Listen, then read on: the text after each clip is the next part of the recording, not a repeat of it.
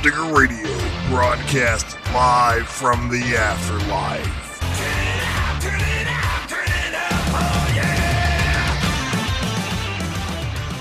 Welcome to Gravedigger Radio. Guys, we are so excited to be back in the studio, back doing this podcast. We've been on a bit of a, a brief hiatus over the past nine months. Uh, a lot of life changes. I had to take a little bit of a break. It's all your fault. It is, uh, actually.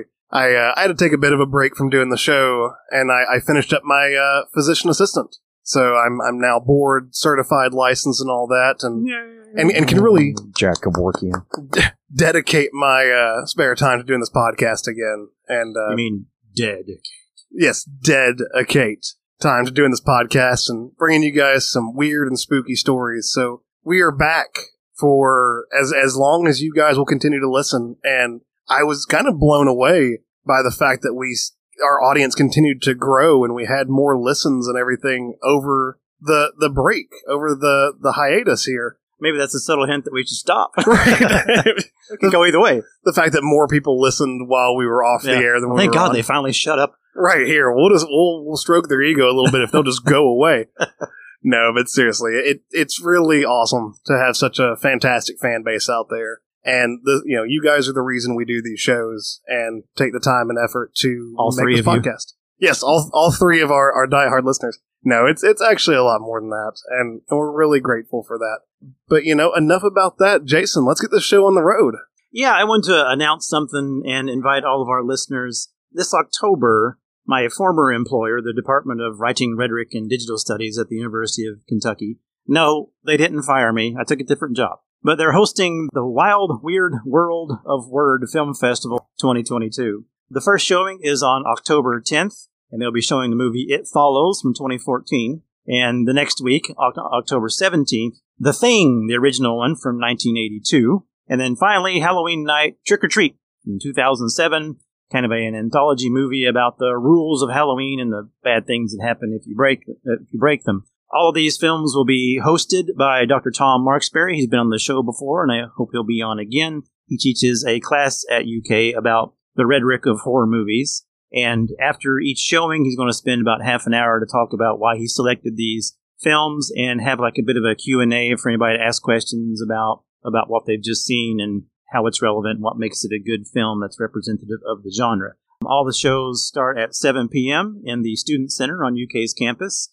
All the shows are free, so all you gotta do is sort out parking, which of course is free after hours. So everybody should come if you're in the Central Kentucky area. Um, we're all going to be there, and it should be a great time. Dr. Marksberry is freaking awesome. And Yeah, it's, if it's free to the public, right? Not just Yeah. free to students or members of UK. Yeah, free. If you want a, an autobiography of my first two years of college, we'll watch It Follows. I actually finally watched that for the first time about a week ago, and it was actually I I really enjoyed it. Good flip. The uh, some of the the iterations of the monster that you see throughout the movie Mhm. were were actually quite haunting. Uh, especially the great big like tall guy that just keeps appearing randomly through uh, Yeah. through there. Which you know, yeah, that's a really cool like scary scene and and kind of freaky. But I do feel bad for the actor because imagine that that's kind of your your role in life is to be the big lanky freaky tall guy that appears in horror movies. Yeah, but he's always got a job, Yeah, I mean he's never going to run out of, of conventions, you know. But no, def- definitely check out It Follows. That one was a lot of fun, and we will be there. So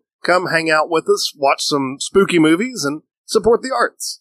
Funny story, right as we were starting this show, started recording before and got interrupted about this point because there's an Airbnb across the street, and these three fellows came over, a little bit spooked, and uh, heard that I do weird things in my basement, so they wanted to talk to us. Uh, they had a bit of a scare in the Airbnb. They've been there for about three nights, and a bunch of their furniture has been moved around. Their stuff's been taken out of the refrigerator. One fella said he saw a shadow person in his room, so we went over and did like a quickie, like one hour paranormal investigation right in the middle of this episode. So- Wow. Yeah, we uh, this is kind of the second recording of this episode Mhm. because uh, we did it was so funny. Jason's wife, I think she's figured out the ultimate way to kind of bait us into going and doing anything. She was like, "Hey, these three guys across the street say they need a paranormal investigator. Might be a ghost involved. and it's like we Might need some furniture moved. Oh, wait a minute. I don't think any of us have ever moved that fast in recent years. Oh, it's like rolling a nat 20. Right. I mean, Today is our day. We've trained for Trained this for for, this our whole years.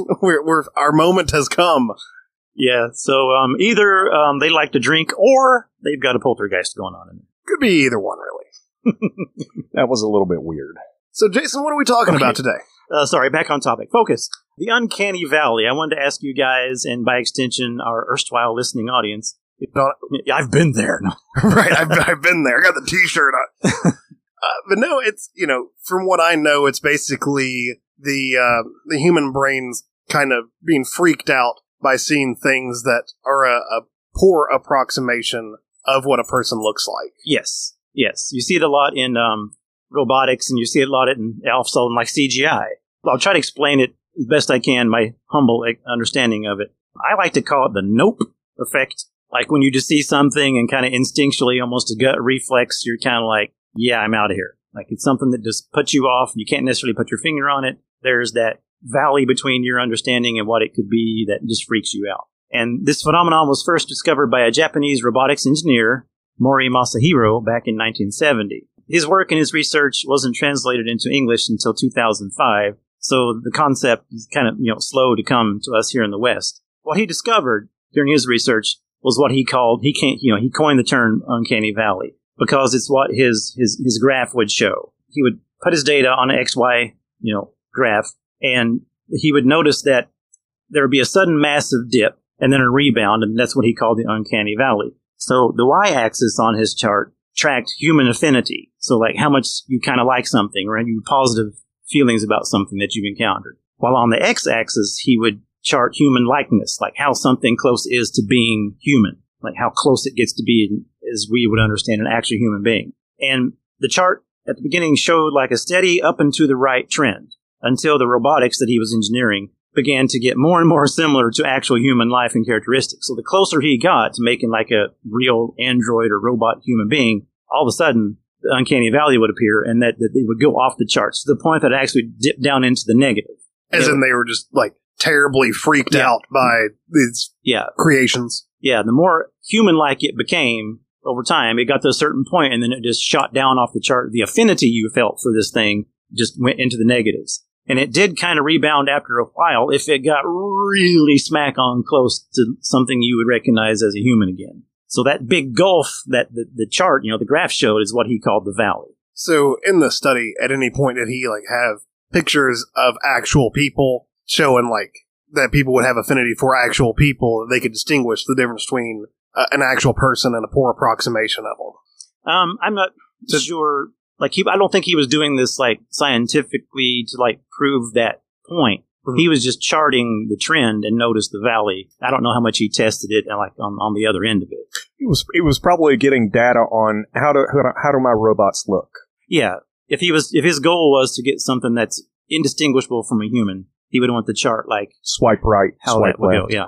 So, like, if you had like a cutesy, cartoony robot, you know, everybody likes those. They're kind of cute. They're, we know they're not human, and but they're cute. There's enough humanness, you know, two eyes and a mouth and all that stuff. Like R2D2 or Right. BB-8 from Star Wars. Everybody loves those. They, Right. they have no semblance to humanity whatsoever, but they're they're endearing. Yeah, and even like you know, animals like cats and dogs, we like them because we recognize some. There's some affinity there. They they seem to sometimes share emotions with us, and um, you know, they're, they're again the whole two eyes and a mouth thing. We recognize the similarity in that, and it's something we can get on board with. Anthropomorphic familiarity. Okay, yeah. Um, one good example Wow. is the 2004 movie The Polar Express. It's like a Christmas time movie with Tom Hanks. Yeah, I mean, it freaks me out. Yeah, it's the classic example when it comes to like the visual arts and like CGI and stuff. And it involved a lot of motion capture technology, but it was still, you know, it was early door, early days, kind of 2004. So the re- graphics were pretty rough. They were still working out the kinks. So a lot of the audiences were just like repulsed by this. It's it's their weird dead eyes that they have. Yeah, If you look at all of the character animations, they have these weird, like almost doll's eyes kind of look to them, mm-hmm. and it just it's it's very unnerving. I Mhm. remember seeing that as a kid. funny because you know like every year they still dredge that thing up and show it during christmas time and i don't think i've ever watched it all the way through because i just don't care I never made it. but i can see that yeah even though it's tom hanks and everybody loves tom hanks it's still just the graphics are just so rough at the time it got close but not close enough and it fell squarely into the uncanny valley i like to think another recent box office bust that kind of triggers some of this was the, the like the live action cats musical Oh God! That was Remember a that? thing. You remember that came out? Oh, you didn't? You, you don't know what we're talking about? Absolutely not. I think it made it one Oh. weekend. Man, And it had like Jennifer Lawrence and a bunch of like It big had time and like, Iris uh, Taylor Id- Swift. and Idris Elba was Yeah, in it yeah, too. yeah. a lot of big name actors and stuff, and they catted them up. And they did the musical, which is a great musical. Everybody loves the musical Cats, but like when they made it human, Yeah.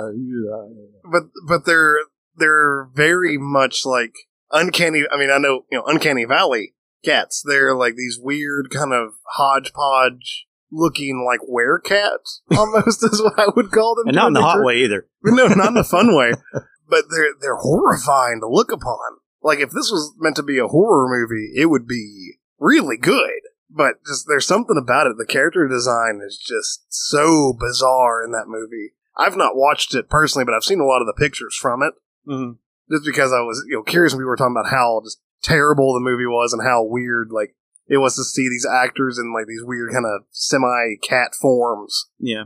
And another example is probably like just like this week on Disney, they released a She Hulk miniseries. And I haven't had a chance to watch it, but apparently the CGI in that is quite bad. The main, the main actor, you know, they kind of CGI her up to be She Hulk, and it doesn't work. And a lot of people have given a lot of negative feedback because it's just, I don't know if it's just because the technicality of it is just crappy or because it tr- maybe it triggers the uncanny valley. She's close enough to human, but not quite there. That Oh God, out. this cat stuff looks terrible. yeah. I feel like Mike runs on Internet Explorer. we're, like, we're like two topics ahead, and he's like, "That cat movie, yeah. can't, can't believe they put something out there like that." It's how can you screw up cats? That's been like a great musical for decades. You know, I love the mu- But yeah, I, I've seen some of the the memes and screenshots from the She-Hulk uh, show, Mhm. and the CGI. You would think with the budget that Disney and Marvel that they runs should have on had to work with. Yeah, would be over the top, just absolutely amazing. And it's it's rough. I don't give a crap. I'm still watching it. Yeah, I mean, I'll watch it. I like. I mean, I'm a, a total sucker for all that stuff. I love all those things. But it was it was kind of a weird technical flaws. hmm So I mean, you know, this is Gravedigger Radio, and we usually deal with spookier stuff. Not that this isn't spooky, but I wanted to kind of talk about this as a psychological phenomenon and kind of ponder about how um, outside the field of robotics and, and CGI and stuff, is this something that evolutionarily speaking we have developed over time? Maybe even like some kind of survival mechanism that serves us in the real world, but it took these more modern examples to show it. You mean Almost like, when you see like smart a about. living person that freaks you out just in the appearance? Yeah. Or even, you know, we Otherwise, lot of- totally normal looking. Nothing, nothing going on. Yeah. Okay. but there's just something off about them, and you can you can't quite put your feeling on, your finger on it, but your gut tells you maybe you need to go the other direction. So there's actually, you know, and, and I'm, I'm glad that we're doing this topic. It was something that I was kind of interested in. I've just have been kind of cursory studying on. So there is the um, anthropology kind of mindset of the reason that we experience this is due to if you look at kind of fossil records over history, there were many different kind of divergent evolutions of of man. You had Mhm. your like Homo habilis, Homo sapien, you had your Neanderthals, all Your- that. Anonymous Miceus. Yes, anonymous Mike. He's actually the still living See the Neanderthal. forehead on that guy? Unique. Right. He's still the living Neanderthal that we have for this podcast. It's very fascinating.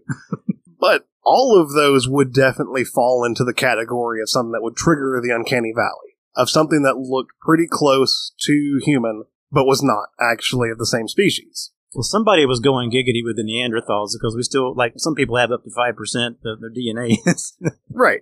is uh, Neanderthal. So the thing of it is, though, humans, they're kind of what was like a mass extinction event triggered by humans to where we just competing for resources and land and, and expansion in a sense basically went on a just killing spree Hmm. and genocided everything that wasn't human that kind of fell into this uncanny valley. I thank God we've changed. Right. Yeah. I was going to say, we've come so far in the last 10,000 years. It's crazy how that worked. But yeah, there's actually evidence that shows that, that Homo sapien, as they kind of worked towards becoming the dominant species, basically just went on a, just a mass extinction, a mass eradication of everything that was a competitor for them. Mhm. And there's some evidence too that we bred into each other. And Oh, I'm sure. Yeah, yeah. I'm sure some of that occurred too. There's always a Zach out there who's willing to oh yeah, right. Well, I'll have you know, I'm, I'm 2% Neanderthal DNA. Um, and there, I think there's, you know, probably some examples from folklore too. You know, you hear about doppelgangers and shapeshifters. um, even like innocuous folk tales like Little Red Riding Hood, where the, the wolf dresses up like Granny and it, you know, she figures it out, and little things like that that I think has been passed down. Kind of a hint about the uncanny valley and being able to, you know, consciously or not, realize when something ain't quite right. And Oh, like the Men in Black. I was about to say, remember an old podcast, an episode we did of the podcast about the men in black and how they try to pass themselves off as human, and Zach's more the authority on this, but they get it wrong, and it and people remember that, and it freaks them out, and they report, you know, these sightings of these strange men that they weren't quite sure were men. That's that's something that comes up again and again with the Men in Black. Is to where it's this like really bad approximation, and and really we touch we touch on that in the Mothman episode. We'll eventually down the road do a, a deep dive of the Men in Black because there's multiple instances where they pop up surrounding events of high strangeness. Mm-hmm. But the events in Point Pleasant surrounding the Mothman incident, yeah, they all had that kind of like super pale white skin that you could almost see through, and and this kind of weird and talked really strange, and, and we'll we'll dig into that down the road for sure. And it wasn't just their um, physical appearance, you know, it was like their mannerisms and they almost like they'd studied human behavior and were trying to do a, like a poor mimicry of it, which was just made it worse, just made it even weirder.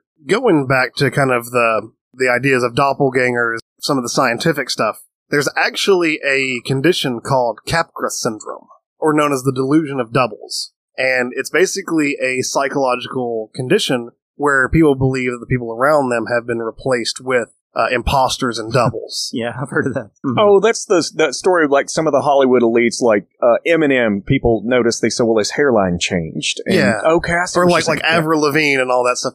But these people believe like the people in their daily life have been replaced with doubles. I mean, that would explain some things. So, I yes, mean- it would. So I wanted to ask you guys if you have any good examples that, that have triggered you, you know, in your personal life or just celebrities or whatever. And the example I came up with was Elizabeth Holmes. And uh, she was in the news a lot, you know, kind of into last year because the court cases were going down where she was finally convicted of fraud and everything. You know, for, for years leading up to this, she'd gotten a lot of press because she was this young, uh, powerful CEO of this company. Oh, is that the blood test lady? Yes. It was a total sham. Yeah.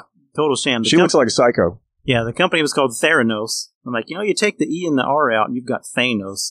so if you name your multinational corporation over like the greatest super villain of all time, maybe Yeah, she doesn't blink.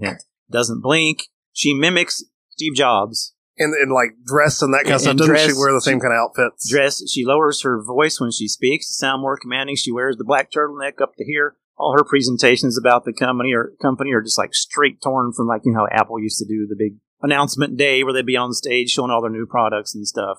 She she mimicked that down to to the, the tiniest degree. And you just look at her, and you know the lies she would tell, and the company was just complete sham, and all the employees knew it. She finally went down for fraud and everything. But um, yeah, Google yourself some images of Elizabeth Holmes and pour yourself a stiff drink because it scares the shit out of you. She's She's- super awkward. Well, I think the reason she has the turtleneck and everything on is to hide all the, The robot scales. parts. well, the scales. I was thinking like cyborg. So, for the people that don't know, the whole Theranos thing, it was basically she and this company had propped up this idea. Quick, easy blood test, right? Well, yeah, the- well, they could test like basically every lab you could ever want as far as like Right. on the base level of things Yeah. from a single drop of blood. Yeah. And that's completely impossible. You you can't do it. So they ended up finally proving that it was a sham after they had defrauded all these people out of a bunch of money, and she went down for it. But yeah, she's she's definitely the fact that she doesn't blink. People that don't blink kind of freak me out a little bit, just in general. She's got these big old eyes, and her mannerisms are just off. Again, she's trying to like mimic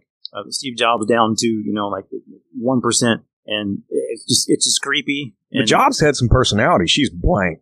And she would manipulate her voice even during the course of the same interview. You know, she would just start talking deeper when she wanted to be more authoritative, and then when she get agitated or anxious, she'd go back to like a high pitch, like her normal voice, as if she was you know worried or confused or whatever, and like a hard question came at her. You know, she get and then go back down to being like a deep voice, and she's trying to be all authoritative and it's just creepy. There's plenty of videos and stuff you can watch of the people like analyzing her, and it just oh, it just weirds me out. I can't handle it. And and I have to wonder psychologically, like what has occurred for somebody to have their personality just completely stripped away and basically made into being an agglomeration of all these different business moguls. Because I mm-hmm. mean, to me, that almost sounds like a That's a per- psychological conditioning kind of thing. So who else freaks you all out? Yeah, you guys got any examples? Oh, hands down. I, I've got one. well, what's yours?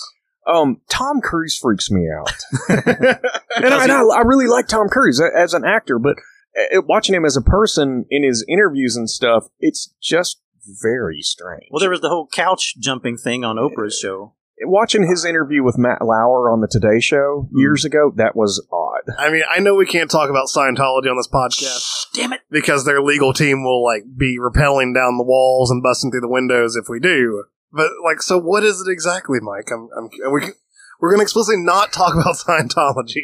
Well, I mean, it, what really stands out to me is during the interview, he was just like, Matt Lauer asked him a question and he's like, Matt, Matt, Matt, Matt, Matt, Matt, you're so glib. And that just struck me as just being so weird and awkward. Of course, um, amongst a bunch of other examples with him. You know, and, and I, I wonder if it's partially psychological detachment that, you know, he's in, he's involved with a religion that is kind of closed door. And, and that, that's going to change a person, you know, for better or for worse. I don't know. But uh, I just found him, I find him really intriguing, to be honest. Well, that's concerning, Mike. Uh, but no, I mean, I kind of, I kind of don't know. I feel like more it's a detachment from reality than it is necessarily he is the thing that's not right. Like his his mental thinking processes are totally just out there. Mhm. But I don't know. He doesn't quite trigger that for me. But the fact that he doesn't age, that weirds me out. That's a thing. Yeah. But I guess with enough money, you eventually quit aging. I think that's a thing too. We may call this the Jason theory, but once you get so much money that you're completely encapsulated away from like humanity, I think you go fucking nuts. Well, because you have nothing to ground you anymore. Michael Jackson, what happened to that dude? Right. You just you lose all of the things. I think it's good to a degree to have at least something that you worry about, something that slightly concerns you. John McAfee is another example. Oh, the the computers guy. Yep. I, I all I know was that he killed himself because of like insurance fraud or Just tax go fraud. look into his background. Why? What's his? Oh, is he just a we- monster? That's a whole podcast. all right. Well, I guess apparently down the road we're going to do the Stay John. tuned. Yeah, stay tuned for that episode. Uh, see, I mean, I don't know. I'm going to take the low hanging fruit for mine and go with Mark Zuckerberg. oh, he's definitely draconian. Yeah. I mean, the fact, Liz- lizard people. right? Have you ever seen him drink? Oh yeah, I mean, I'm I'm waiting. No. Oh, when he was doing, did you not see any of the uh, congressional trial stuff with Facebook and him? No. It's like he didn't quite understand what like a cup was, He didn't. He and it didn't. was very bizarre. Like he didn't understand how to drink from a cup. He like he moved his spine to drink. He was just Like I was seriously waiting for him to blink sideways and like a tongue to come out and like lick the eyeball. Yeah, no, it- for me it's that guy because he looks like Data from Star Trek. I like Data though. Yeah, Data's more human. Data's more normal. right. D- Data passes the uncanny valley better than Mark Zuckerberg. I mean, I think Zuckerberg would fail the Turing test. Uh, what's the Turing test? The, the Turing test is a uh, it's it's an assessment when you talk to an artificial intelligence as to whether or not it has sentience. Okay, Hmm. tell tell me more. Um, you have my, so you have my interest. this is becoming you know being an IT guy. This is this is becoming a topic of some pretty serious consideration. Uh, considering that We won't say anything. well you've got you've got a you've got a guy that leaves that leaves Google and basically outs it to the world. He said that Google's AI is Oh sentient. yeah, He said there's Yeah, no question about it. And I don't know if there's anything to that. As a computer scientist, I, I I've got my doubts, of course, because there are a way of trick there are ways of tricking the Turing test. It's really interesting, though. I, I've heard a little bit about the guy that said Google's AI is sentient. Yeah. didn't go like like total murder machine, or didn't have like some like really crazy things that They're usually to do? typically racist Is all get I, out. yeah, I thought there was like some racism or something. the only with thing it. that I had seen that it, it, it would it would the AI would make comments on its own, like I don't feel well today. Or did it, did it want it to be like shut or was afraid of dying or something like that? I don't I don't Afraid of know. being shut I don't have a lot of information on it. I'd like to I'd like to investigate that more if I got time. I, for one, welcome our machine overlords. Oh, they got to do a better job than we do. if if I will volunteer to be the first one downloaded into the robot body, Shit, yeah. I have no qualms about that at all. Well, that's really all I had for today. I just wanted to uh, talk about the Uncanny Valley. I came across it again recently and wanted to talk about it. And, uh, you know, listeners, if you have any good examples or anything, throw that up on our, our social media.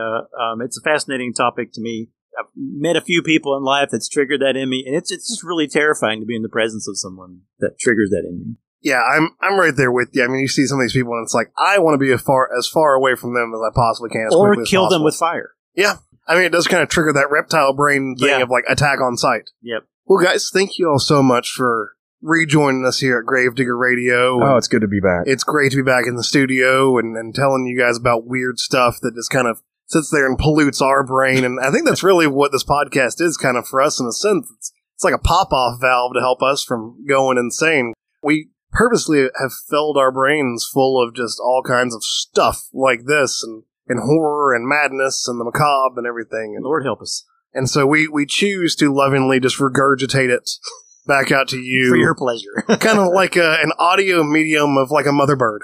And that's what we hear for, are for you at Gravedigger Radio. That's probably why they watch the shows to just see what what we're going to burp What's- up next. What's going to come out next?